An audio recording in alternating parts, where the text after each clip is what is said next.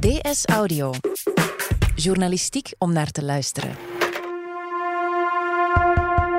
Elke dag belanden er honderden nieuwe patiënten met COVID-19 in Belgische ziekenhuizen. Maar elke dag worden er ook patiënten uit het ziekenhuis ontslagen. Hoe gaat het met hen? Het is woensdag 1 april. Mijn naam is Niels de Keukelare en van op afstand is dit DS Audio.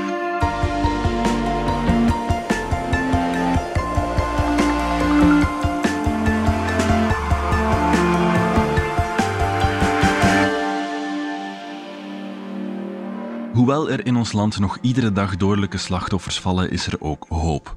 Want de groep COVID-19-patiënten die het ziekenhuis intussen mocht verlaten, groeit gestaag. We spraken met één van die patiënten.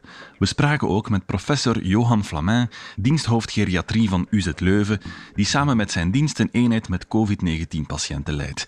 En we spraken ook met Maxi Eckert, wetenschapsjournaliste van De Standaard. Dag Maxi. Hallo.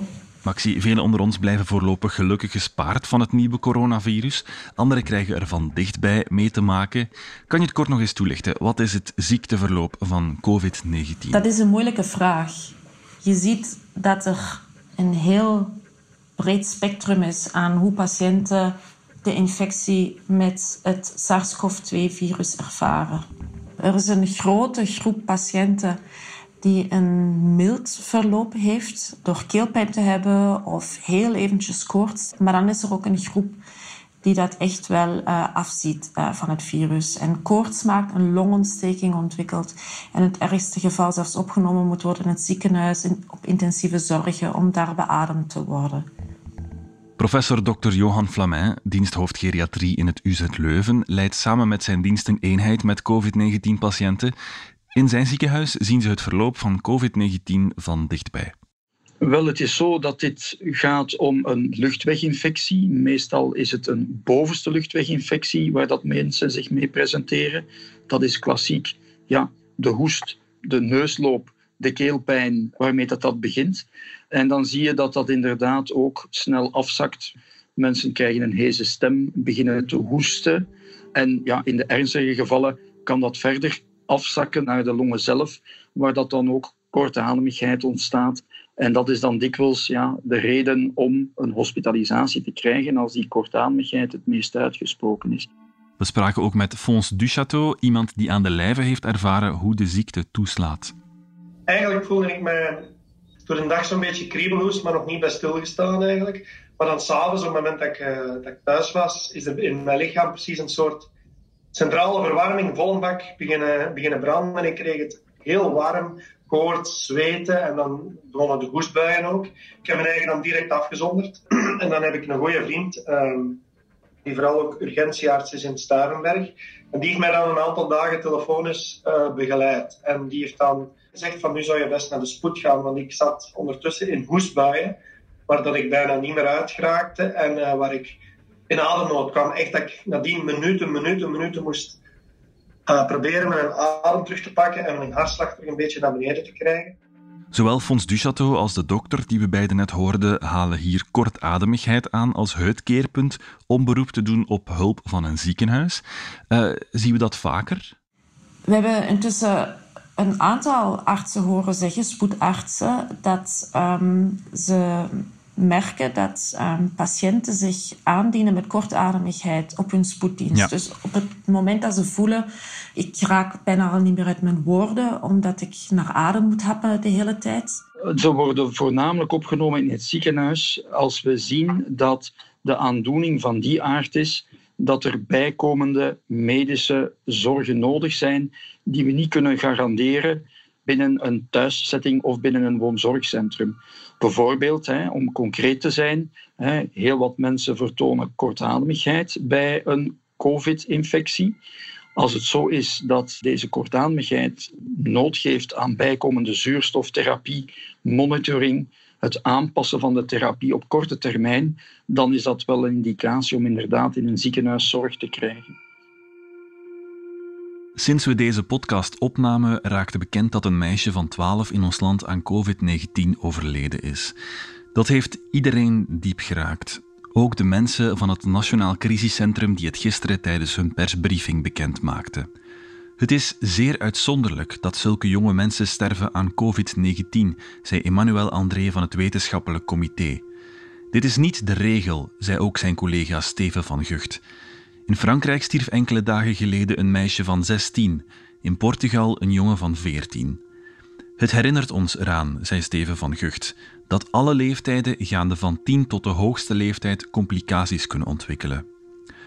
Het overlijden van het meisje van 12 was dus nog niet bekend toen we deze podcast opnamen. Maar we stelden Maxi wel de vraag of bepaalde categorieën mensen vatbaarder zijn voor het nieuwe coronavirus. Is er een bepaalde categorie mensen die vatbaarder zijn voor het virus? Iedereen kan besmet geraken met het SARS-CoV-2-virus dat tot uh, de COVID-19-ziekte leidt. We zien nu ook in onze Belgische statistieken dat de uh, 40ers en de 50ers de grootste groep zijn die de diagnose van COVID-19 krijgen. Het mhm. heeft ermee te maken dat dat een actief deel van de bevolking is. Zij zelf of uh, mensen in hun omgeving zijn op citytrip geweest naar het buitenland of ze zijn gaan skiën. Ja. En die terugkeerders hebben mensen in hun omgeving besmet. Maar in principe, iedereen kan het krijgen. Wat nu wel belangrijk is, is dat we wel onthouden dat er bepaalde groepen zijn die, eens ze besmet zijn, een hoger of een zeer hoog risico hebben op een ernstig verloop. Om dan dus naar het ziekenhuis te moeten gaan. En dat is niet voor iedereen gelijk. Leeftijd speelt een rol, niet alleen leeftijd, maar ook natuurlijk onderliggende kwetsbaarheid. Dat zijn meestal chronische ziekten, hartziekten, longziekten, nierziekten, diabetes, hoge bloeddruk. Dat zijn denk ik onderliggende aandoeningen die mensen meer vatbaar maken om een ernstiger verloop te hebben van de infectie. En daarnaast ook de eigen reserve die oudere personen hebben. Met het ouder worden gaan we minder reserve hebben om weerstand te bieden aan dergelijke infecties. Dat is heel erg verschillend in die populatie. Je hebt nog heel fitte ouderen, maar je hebt ook erg kwetsbare ouderen hè, die erg zorgafhankelijk zijn, minder zelfredzaam zijn. Ouderen en mensen met een onderliggende aandoening lopen dus het grootste risico op een ernstig verloop van de ziekte. Maar Maxi Fons du Château, nogthans maar 48 jaar oud, moest naar het ziekenhuis. Ja, is hij dan een uitzondering? Nee, dat is hij eigenlijk niet. Wat we van artsen horen, is dat er nu toch wel een behoorlijk deel van de patiënten die opgenomen zijn in het ziekenhuis, dat dat mensen zijn die jonger zijn dan 50 mm uh, of jonger zijn dan 60. Nu, daar speelt weer mee dat precies die groep op dit moment ook het meest besmet lijkt. Ja. En dus is er een verschil tussen je individueel risico, als je als persoon besmet geraakt, is je risico relatief lager als je jong en gezond bent dan mhm. wanneer je ouder bent of een onderliggende aandoening hebt. Maar als er natuurlijk een heel grote groep jonge mensen, en dan bedoel ik jonger dan 50 is, ja, dan zullen zij ook een relatief grote groep in het ziekenhuis zijn. Ik had natuurlijk niet gedacht dat ik er gezien met een leeftijd zo ziek van zou worden zijn. Dus ik, ik denk dat ik in de statistieken, als je naar mijn leeftijd kijkt, wel een van de mensen ben die er ehm, die, die het zwaar gehad heeft. Ik had zoiets van, oké, ik heb hier, uh, ben een van de foute nummers. Sommige patiënten zitten de ziekte thuis uit zonder al te grote problemen. Anderen moeten dus naar een ziekenhuis. En ook daar is er nog een onderscheid, want sommigen hebben daar nood aan intensieve zorg. De patiënten belanden op de intensieve zorgafdeling op het ogenblik dat zij zelf niet meer in staat zijn om ondanks de hulpmiddelen die er zijn om zuurstof te voorzien, opname van zuurstof naar het bloed te voorzien door zelf te ademen. Het is zo dat bij deze longaantasting door COVID juist de opname van zuurstof uit de longblaasjes naar het bloed toe bemoeilijkt wordt. We kunnen dan in eerste tijd natuurlijk proberen met extra zuurstof toe te dienen. Een neusbrilletje is een mogelijkheid een masker hè, dat uh, zuurstof aanbiedt en kijken of dat, dat volstaat. Hè, door dat te doen kunnen we de zuurstofconcentratie iets verhogen ten opzichte van de zuurstof in de lucht. Als dat onvoldoende blijkt, dan is het eigenlijk het moment om te beslissen om een patiënt naar een intensieve zorgafdeling te brengen, hem eigenlijk in slaap te brengen en te laten beademen door een toestel. Een toestel dat eigenlijk de functie van de ademhaling gaat overnemen en ook nog een veel hoger zuurstofconcentratie kan gaan toedienen. Als dat nog onvoldoende is, dat zijn de paar ongelukkigen, we hebben momenteel denk ik één patiënt hier in huis, bestaat er zelfs een toestel dat het bloed van zuurstof voorziet buiten de eigen ademhaling om. Maar dat is dus inderdaad heel gespecialiseerde intensieve zorggeneeskunde voor die mensen die zelfs ondanks hè, al die stappen die ik genoemd heb er niet geraken.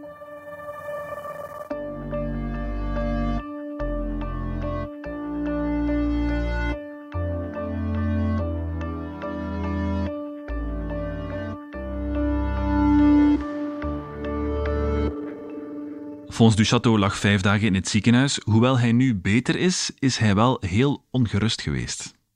Ja, je bent ongerust omdat je voelt dat je, je zit in de problemen. Ik ben nog nooit zo ziek geweest.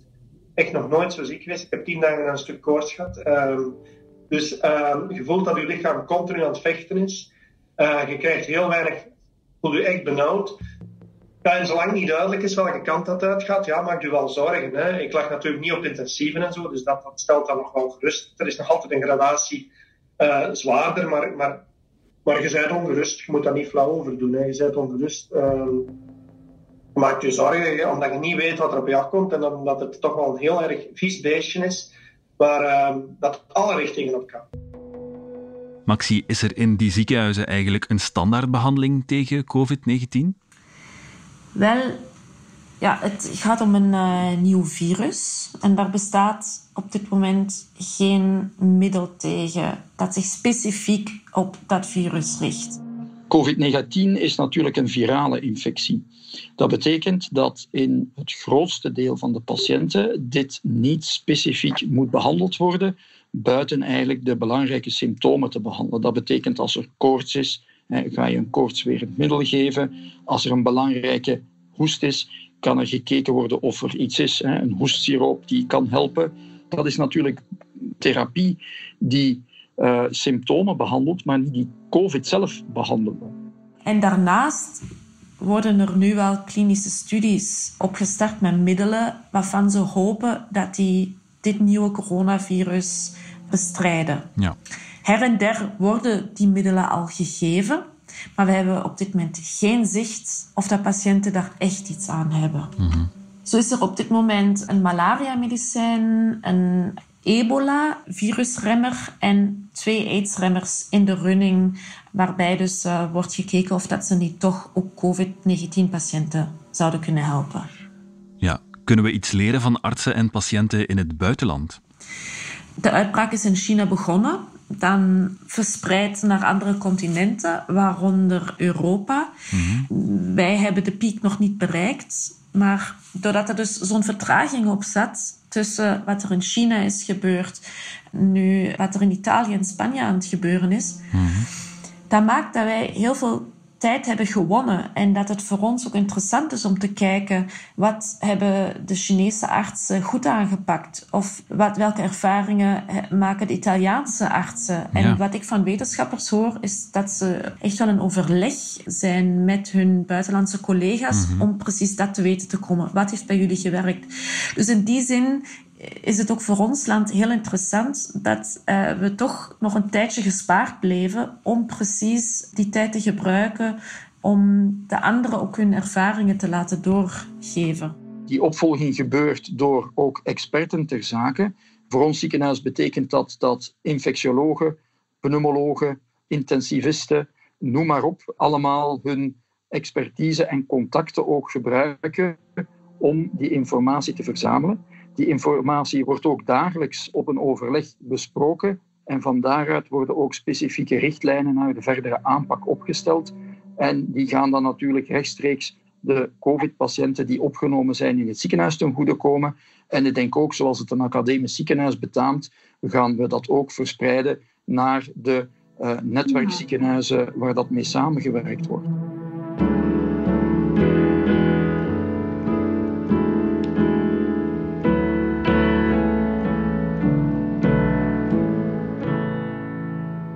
Wanneer wordt een COVID-19-patiënt uit het ziekenhuis ontslagen? Vanaf wanneer mogen mensen thuis verder uitzieken? Er worden elke dag uh, mensen ontslagen uit het ziekenhuis, gelukkig. Maar natuurlijk stelt zich de vraag, ja, wat moeten die patiënten die dan naar huis gaan, uh, hoe gaat het met hen? Mm -hmm. En zoals het er nu uitziet, is het zo dat iemand die fit genoeg is om naar huis te gaan, dat die nog wel besmettelijk zou kunnen zijn. Ja. Dus dat is wel een belangrijk gegeven.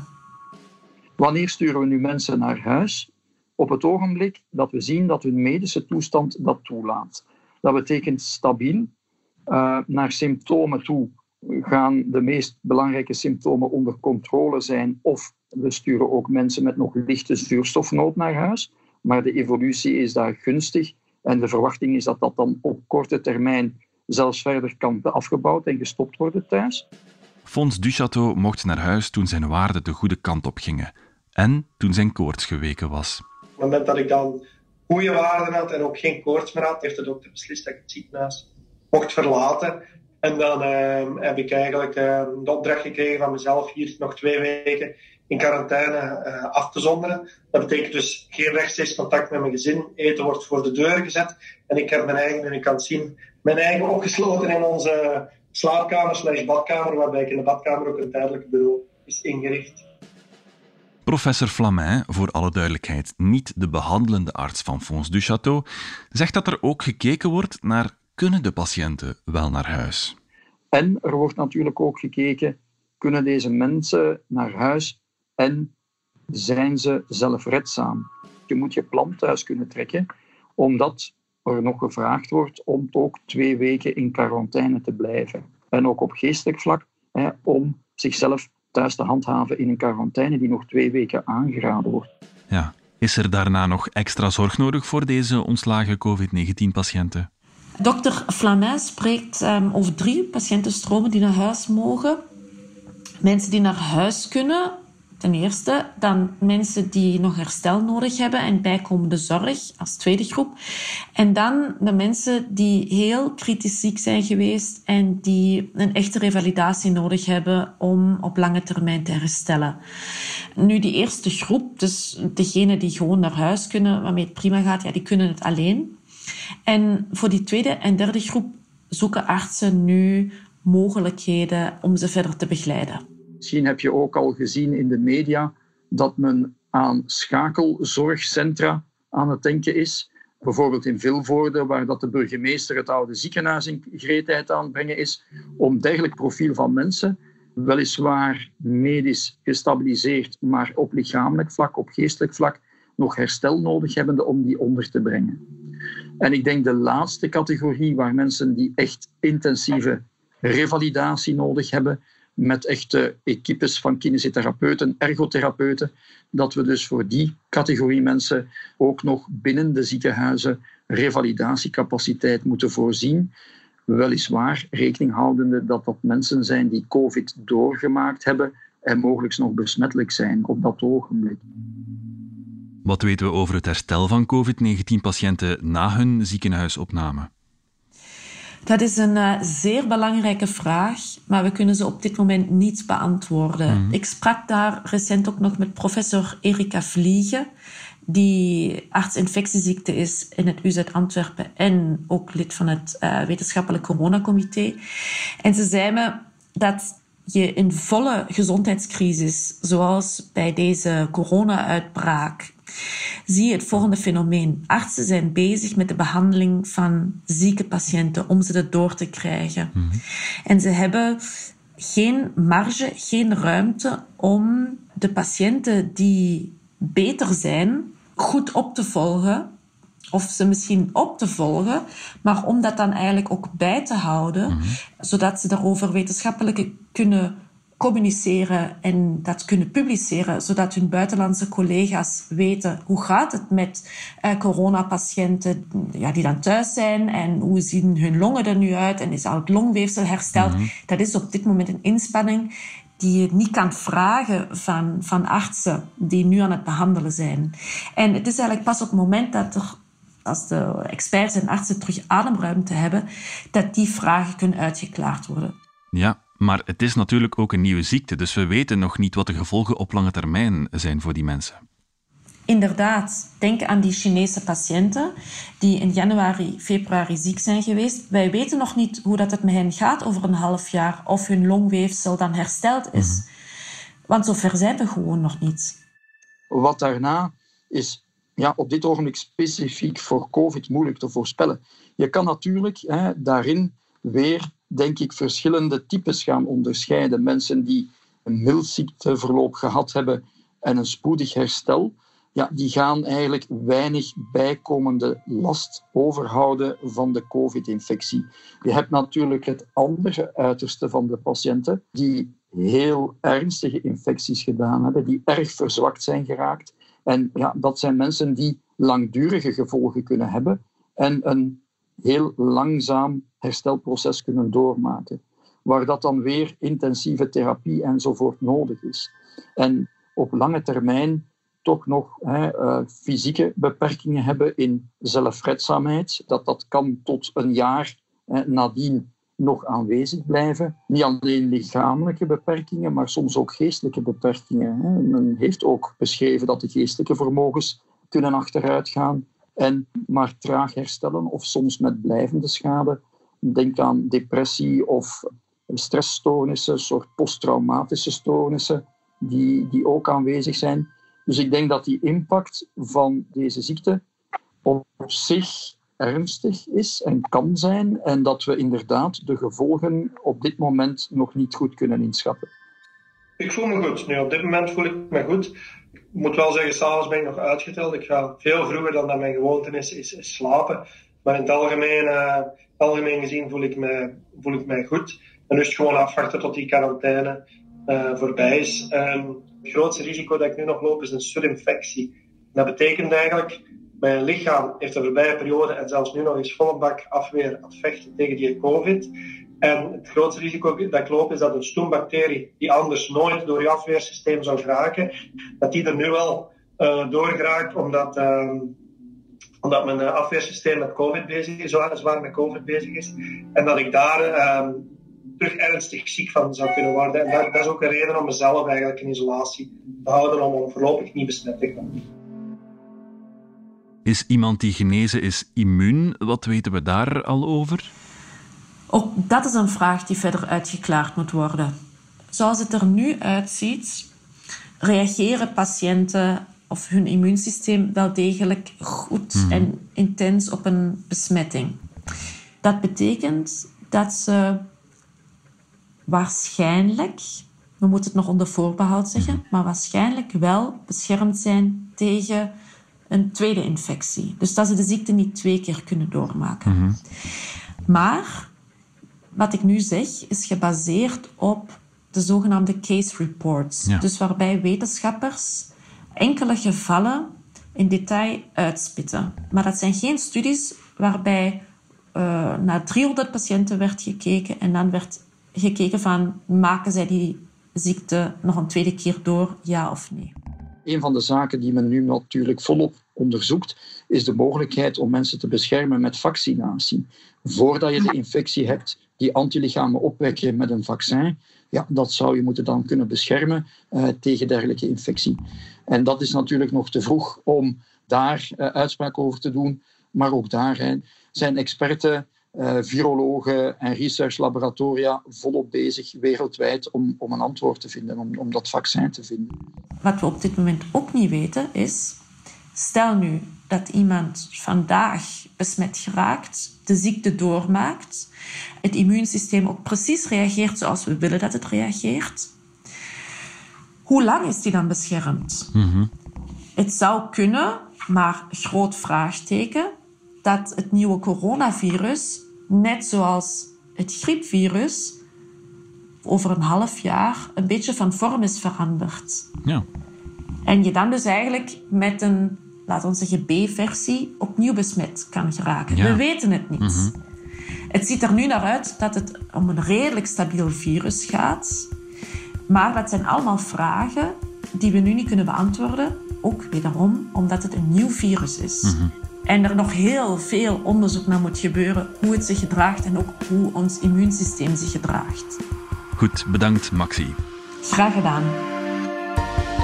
In deze aflevering hoort je Maxi Eckert, Fons Duchateau, professor Dr. Johan Flamin en mezelf Niels de Keukelaar. De redactie gebeurde door Fien Dillen en Annelies van der Oost. Ook de eindredactie gebeurde door Annelies. Recht Plasgaard schreef de muziek die je hoorde in deze podcast. Chef audio is Wouter van Driessen. Vond je deze podcast interessant? Weet dan dat je er elke werkdag één kunt beluisteren. Dat kan via de DS Nieuws app of via standaard.be-audio. Je kunt je ook abonneren via iTunes, Spotify of de podcast-app van je keuze.